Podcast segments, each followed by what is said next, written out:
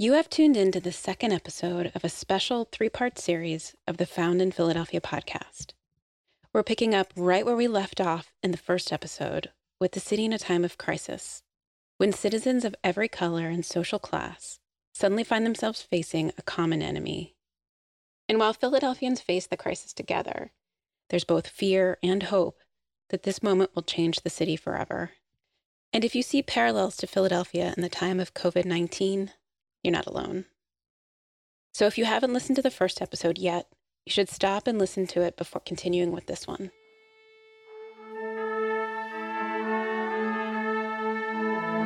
Welcome to Found in Philadelphia, a podcast dedicated to telling the stories of Philadelphia's past so that we can better understand the present. Because our history matters. I'm your host, Lori Aument.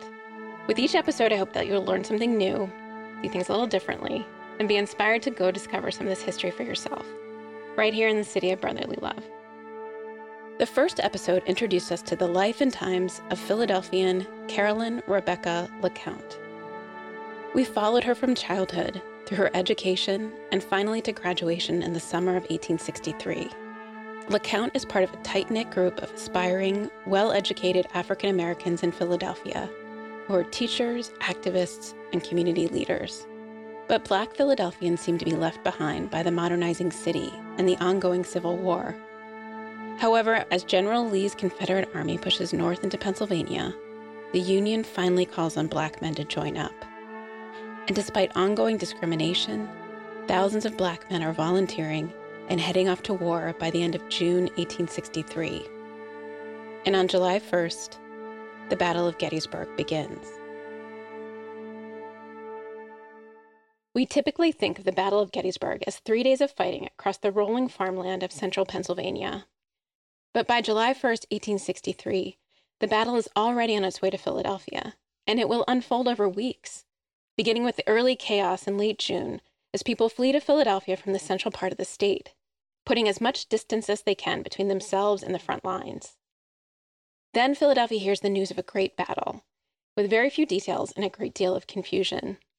The news is followed by wave after wave of wounded soldiers, men who survive the battle in the field hospital triage units and are placed on train cars and shipped east, where they overflow Philadelphia's hospitals, large and small.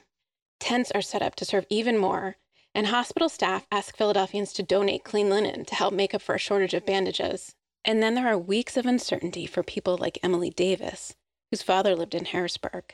Remember, Emily Davis is the young dressmaker and contemporary of Carolyn LeCount, who kept a diary during the Civil War years. As they await news of their loved ones who are caught up in the battle, they must be wondering what happened to them? Did they survive? Are they hurt? Philadelphia must have felt very close to the front lines of the war during that summer. And what were women like Carolyn LeCount doing during these dark days? As the men are training for war, LeCount and the other women in her community are organizing to do their part.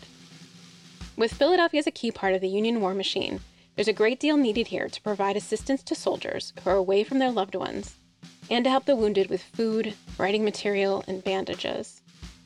It's likely that LeCount is particularly interested in assisting at Philadelphia's hospitals because she's enrolled in the Female Medical College of Pennsylvania with her classmate Rebecca Cole, though LeCount will never complete her medical training. In late July, LeCount joins up with 13 other women, including Emily Davis and Rebecca Cole's sisters, to form the Ladies Union Association with the purpose of helping sick and wounded soldiers. There are already a great number of ladies' societies offering aid to soldiers, but very few organized to focus on the needs of black soldiers. And LeCount and her associates know that it's unlikely that white women will extend their assistance to black soldiers. The Ladies Union Association plans and successfully runs a fair to raise funds in January 1864, despite being rejected from their first venue when the building owners realized that they were not just ladies of the union, but black ladies of the union. The fair is ultimately held at Sansom Street Hall, where the Institute for Colored Youth held their graduation a year earlier. These women are organizing, gathering supplies, holding meetings, and distributing needed items to the many hospitals, as well as to the soldiers at Camp William Penn. All of this requires traveling all over the city, far from the 7th Ward where these women live, to the camp way up north in Cheltenham, and to the hospitals in West Philly and way out on the Derby Road. As the women of the Ladies' Union Association note in their annual report of 1864, their inability to ride in the streetcars is severely limiting the amount of good they can do. They're finding it very difficult to get to the places they need to go. Here is Civil War historian Judith Giesberg from Villanova University on what this means. There's something very local, you know, that's prohibiting them from participating in the war at the level that they want to. And it's access to streetcars. And they begin to push this issue and very savvy and smart sort of make it an argument about the war and about patriotism, about loyalty. Black women are on the move like never before in Philadelphia. And as the battles of the Civil War are coming to an end, the fight to integrate Philadelphia streetcars is beginning to heat up. To be clear, the black community had been contesting their exclusion from Philadelphia streetcars from the very beginning, when the streetcars first appeared before the war. These early efforts focused on persuading influential white Philadelphians to support the integration of the streetcars. But this didn't get them very far.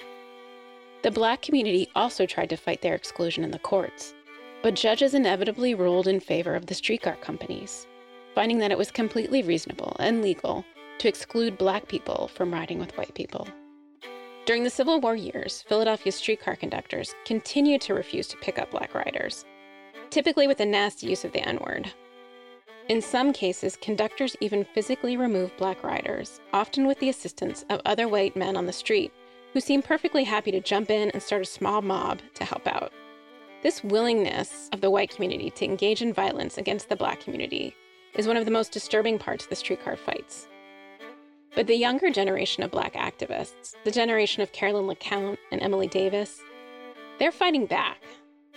Judith Giesberg explains how this complicated things. Uh, her generation of young people, young African Americans, are willing to sort of confront these episodes of slavery reaching into Philadelphia, you know, of racism in the street of Philadelphia. They're more willing in some ways to, to, to be confrontational than their parents' generation, and that mm-hmm. causes friction between these generations. During the war, Philadelphia racks up a shamefully long list of distinguished African Americans who are denied or are forcibly removed from its streetcars.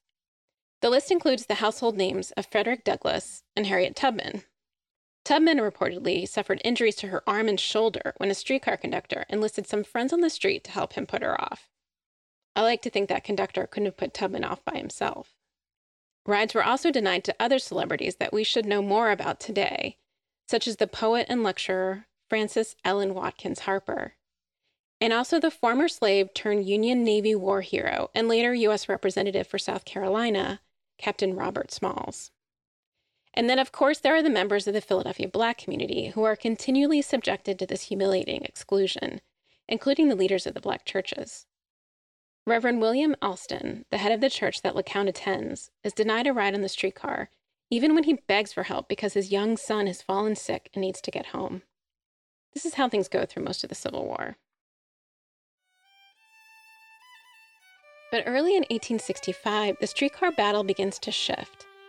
Streetcars in other major U.S. cities are integrating following successful cases brought against the streetcar companies by black women who had been physically forced off the cars. They should be remembered here. Sarah Fawcett in Cincinnati, Charlotte Brown in San Francisco, and Ellen Anderson in New York City. And these cases were carefully followed in the Philadelphia press. Then, in January 1865, there's a large meeting in Philadelphia to discuss future steps in the streetcar fight, which leads to coordinated action a few days later in the Pennsylvania legislature.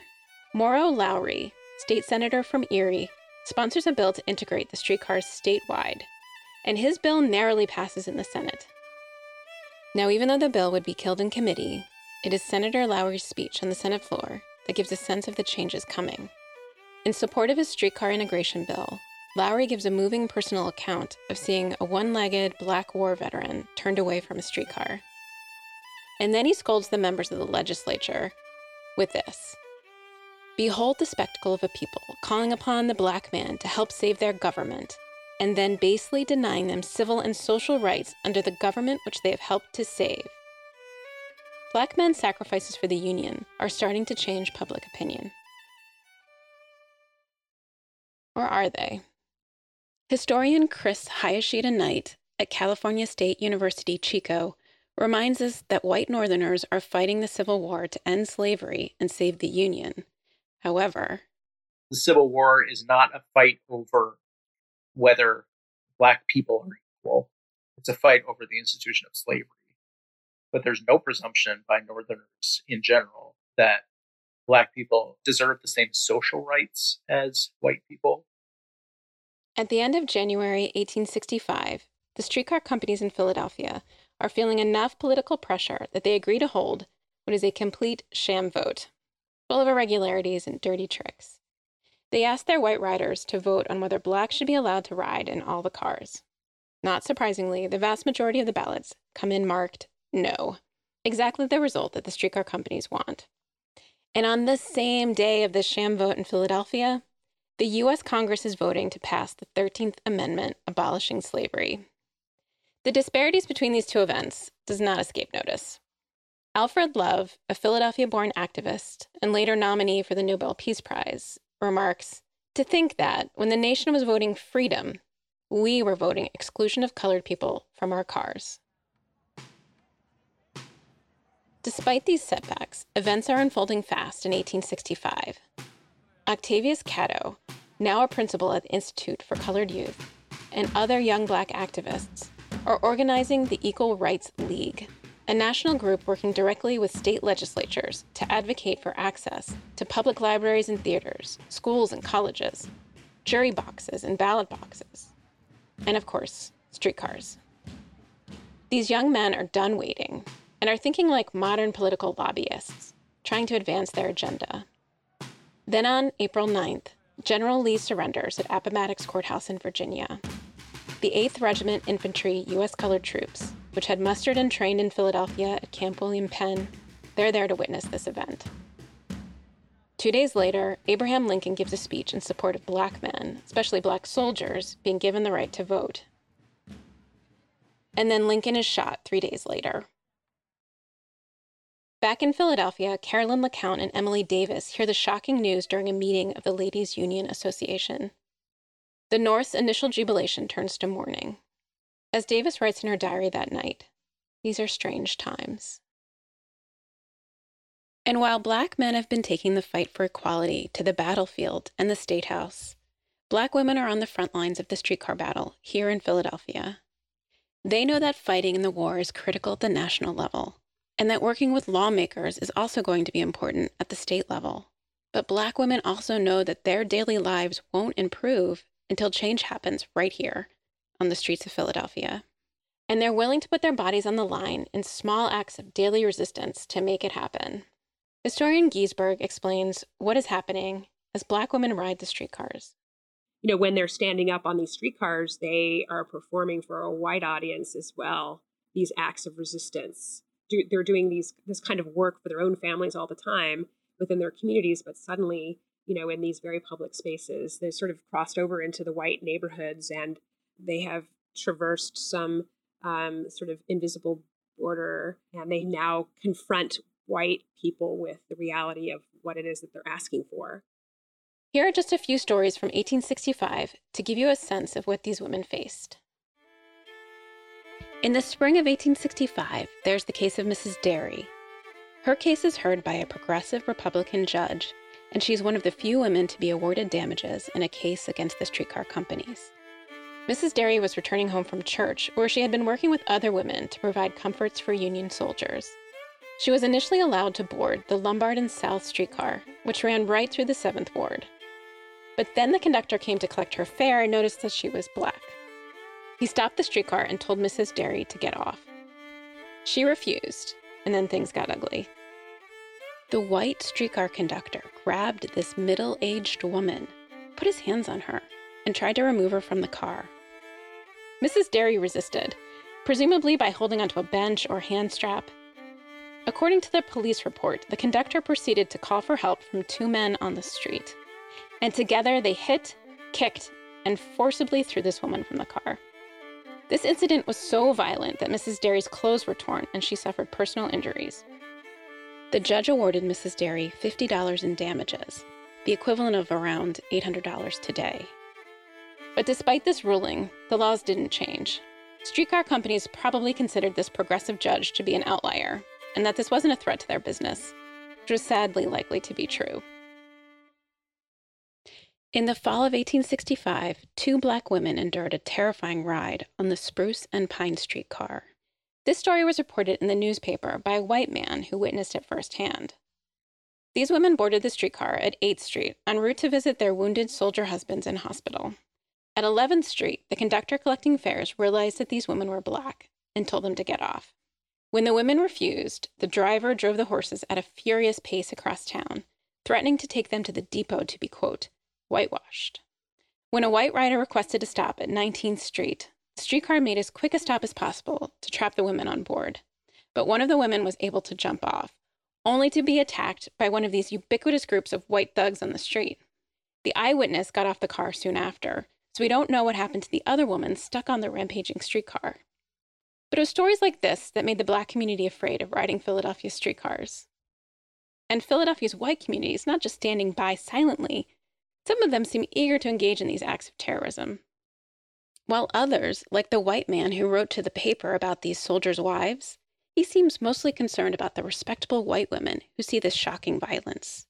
At the end of his letter to the paper, the eyewitness to these assaults on black women wants to know, quote, when respectable white ladies enter a streetcar, they can have some surety that they will not be insulted and their feelings outraged by such disgusting behavior.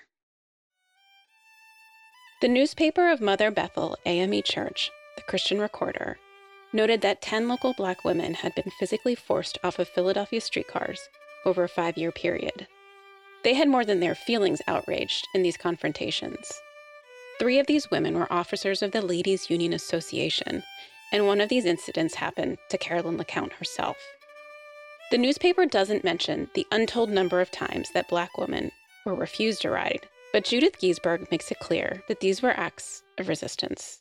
And those women were clearly central to the civil disobedience going on in these streetcars. While putting themselves in harm's way in the city's streetcars, Black women are intentionally disrupting public transit service, reminding Philadelphia of the inequality that still persists. While things look bleak on the streets of Philadelphia, Octavius Catto and other young Black activists are seeing their work slowly, slowly bend the arc of justice. In June 1866, the U.S. Congress passes the 14th Amendment that extends full citizenship, due process, and equal protection under the law to all people born or naturalized in the United States. The amendment then is in the state's hands to be ratified.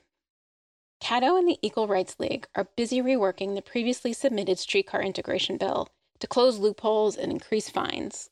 They are laying the groundwork behind the scenes, waiting for the right moment to bring the bill up for another vote. The Black community in Philadelphia holds a meeting to try to lift people's spirits and to rally them to continue to defy the law and ride the streetcars, knowing the risks. Black men and women attempt to ride on every line every day to disrupt the system as much as possible. Streetcar violence seems to become a daily occurrence. In February 1867, the politically savvy Catto and the Equal Rights League finally see the perfect moment to bring their streetcar integration bill to a vote. Pennsylvania's Republican dominated legislature is set to ratify the 14th Amendment. Now is the time to remind lawmakers that black men are clearly on the path to gaining the right to vote. Despite some last minute political shenanigans by Philadelphia Democrats, the Republican lawmakers vote to pass the streetcar integration bill primarily out of fear of losing the future black vote. Senator Morrow Lowry is on hand to put Philadelphia in its place. He states Philadelphia stands disgraced before the world for her conduct in attempting to block up the highway of the colored man in his great and unequal contest in the battles of life. The streetcar bill is signed into law by Governor John Geary on March 23, 1867. But the women of Philadelphia know that a law is only as good as the change it makes in their daily lives. They need someone to test the new law on the streets of Philadelphia, someone respectable and resourceful, someone who understands what's at stake in the streetcar fight, someone who shines in the spotlight and is ready for anything. It's a moment made for 21 year old Carolyn LeCount. Here's Judith Giesberg on this moment. I can imagine her talking to some of the other women with whom she had fought this battle to say, listen, we're not done. This isn't over. And maybe she spread the word. Be ready because just because we've won back the streets doesn't mean that anybody's recognizing our right to be there. LeCount is young, lively, light skinned, and is already well known among Philadelphia's black elite. She's graduated at the top of her class at Philadelphia's most prestigious school. She then goes on to be one of the first black women to pass the city's new examination for teachers. LeCount's also recognized as a performer and is asked to give speeches and provide entertaining readings at key events. And LeCount will soon become the principal at the Ohio Street School. Plus, she is intimate with Octavius Catto and the other young political activists, so she knows exactly what is in the new law. Now, we don't know that LeCount was actually handpicked to test the new streetcar law, but it's clear that LeCount was well prepared for what came next. It's Monday, March 25th, 1867, around lunchtime, just a few days after the streetcar bill was signed into law. Carolyn LeCount sets out with her friend Alice Gordon. They walk to the corner of 11th and Lombard Streets, about two blocks from the LeCount family home. Here they hail the 10th and 11th streetcar heading north. This is streetcar number 24, with conductor Edwin Thompson on board. He refuses to come to a full stop for them. As the car moves on, LeCount calls out for him to stop.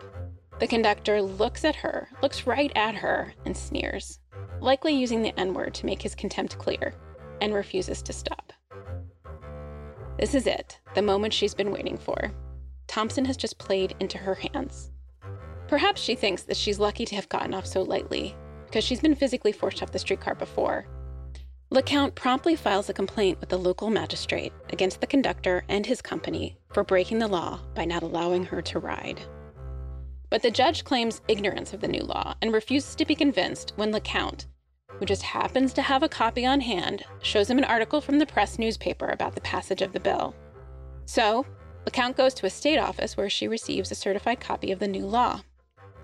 The judge sets the case to be heard on the following Wednesday.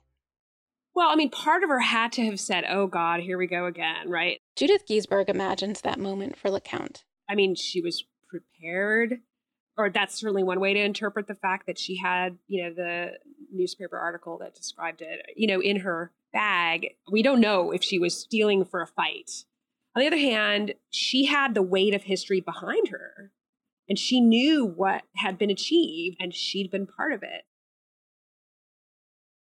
That same Monday evening, Philadelphia's black community celebrates the passage of the streetcar bill at Liberty Hall on the 700 block of Lombard Street.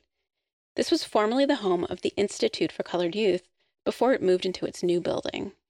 It's an enthusiastic event with much of the credit given to the young activists of the Equal Rights League Octavius Catto, William Forten, and David Bowser, all sons from prominent Philadelphia families. Each of these young men gives a speech, along with other leading men of Philadelphia.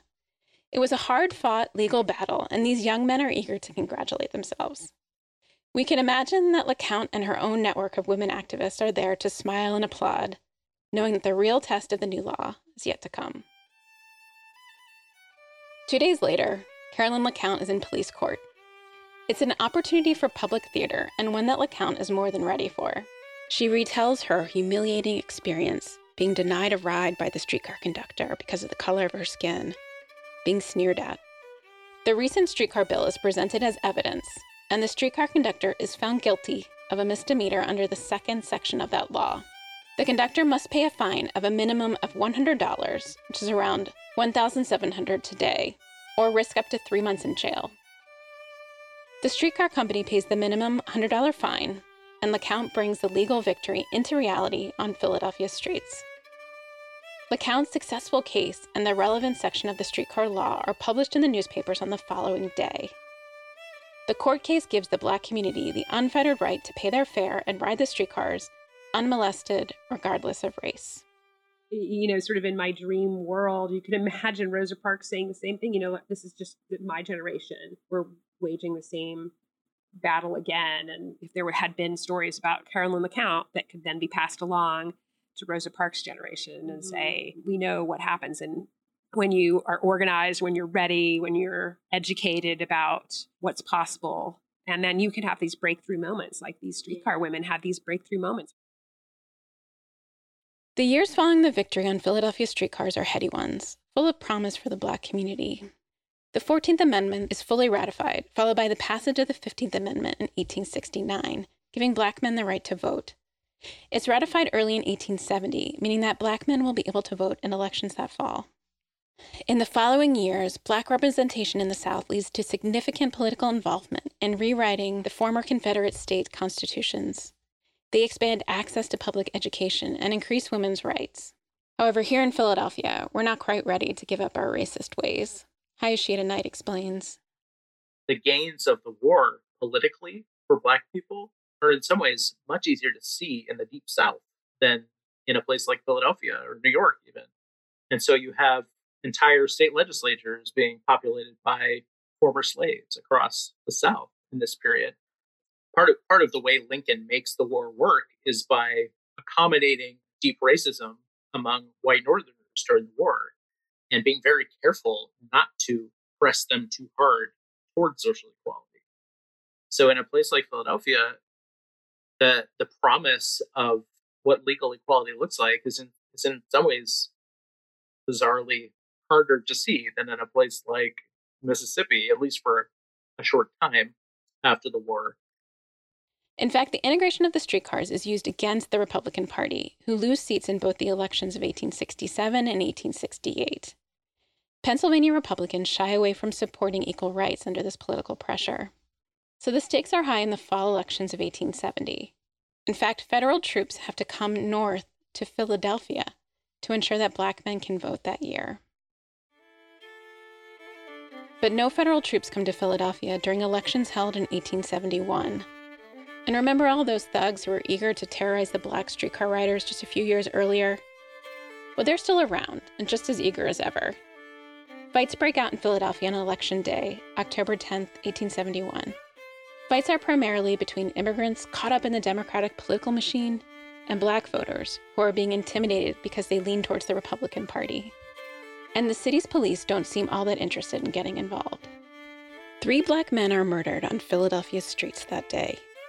One of those men is gunned down at 9th and South Streets, hit with four bullets just around the corner from Carolyn LeCount's home. Tragically, that man is LeCount's fiance, Octavius Catto, and he will die of his wounds, even as the Republicans win a surprising victory. Octavius Catto had achieved the rank of major during his service in the Union Army and was actually on orders to prepare for rioting when he was shot. So he's given a full military funeral on October 16, 1871. Catto's body lays in state at the city armory at Broad and Race Streets. Catto is in full military dress with muskets piled up at his feet, and he's covered in floral wreaths. From before 8 a.m. until 11 a.m., crowds line up to pay their respects, filling up Broad Street from Arch to Vine. The mourners include Catto's students at the Institute for Colored Youth, who are visibly grieved. Then a full brigade of the 11th Regiment U.S. Colored Troops solemnly escorts the body down Broad Street, followed by over 125 carriages carrying family members, dignitaries, and members of Catto's many civic associations, with thousands more following on foot. The procession moves through crowd lined streets, people resolutely standing in the rain that has begun to fall. The funeral moves down Broad Street, past Center Square, which will soon become a construction site for Philadelphia's new City Hall. And then the procession turns west down Passyunk Avenue to where Catto will be laid to rest in Lebanon Cemetery, surrounded by his community. And there is 25 year old Carolyn LeCount, standing by the graveside of her murdered fiance in the rain. She's a model of human suffering and grief. In fact, this moment was recently captured in a 2019 composition by Philadelphia's own Uri Caine. The piece is called The Lament of Carolyn LeCount. It's a wonderful story. This shining star of her community, winning awards and accolades, and bringing victory to the streets of Philadelphia by helping to integrate the streetcars, now cut down by this terrible loss. Many historians have left LeCount there, grieving at Catto's grave. But the truth is, that 25 year old Carolyn LeCount lived to the age of 75. Her life went on, no matter how painful it was for her. You know, then we kind of think that's it for her. Like we don't ever think about what happens for her afterwards, mm-hmm. after his death. But she lives the rest of her life the way it began. Giesberg reminds us. She remains an activist the rest of her life. She's there reminding Philadelphians of the stakes of the Civil War and that what side won and what that should mean for Black Philadelphians.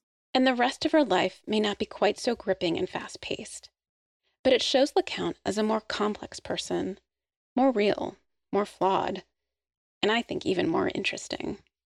So, in the last part of this three part series, we'll take a look at LeCount's life after the death of Octavius Catto.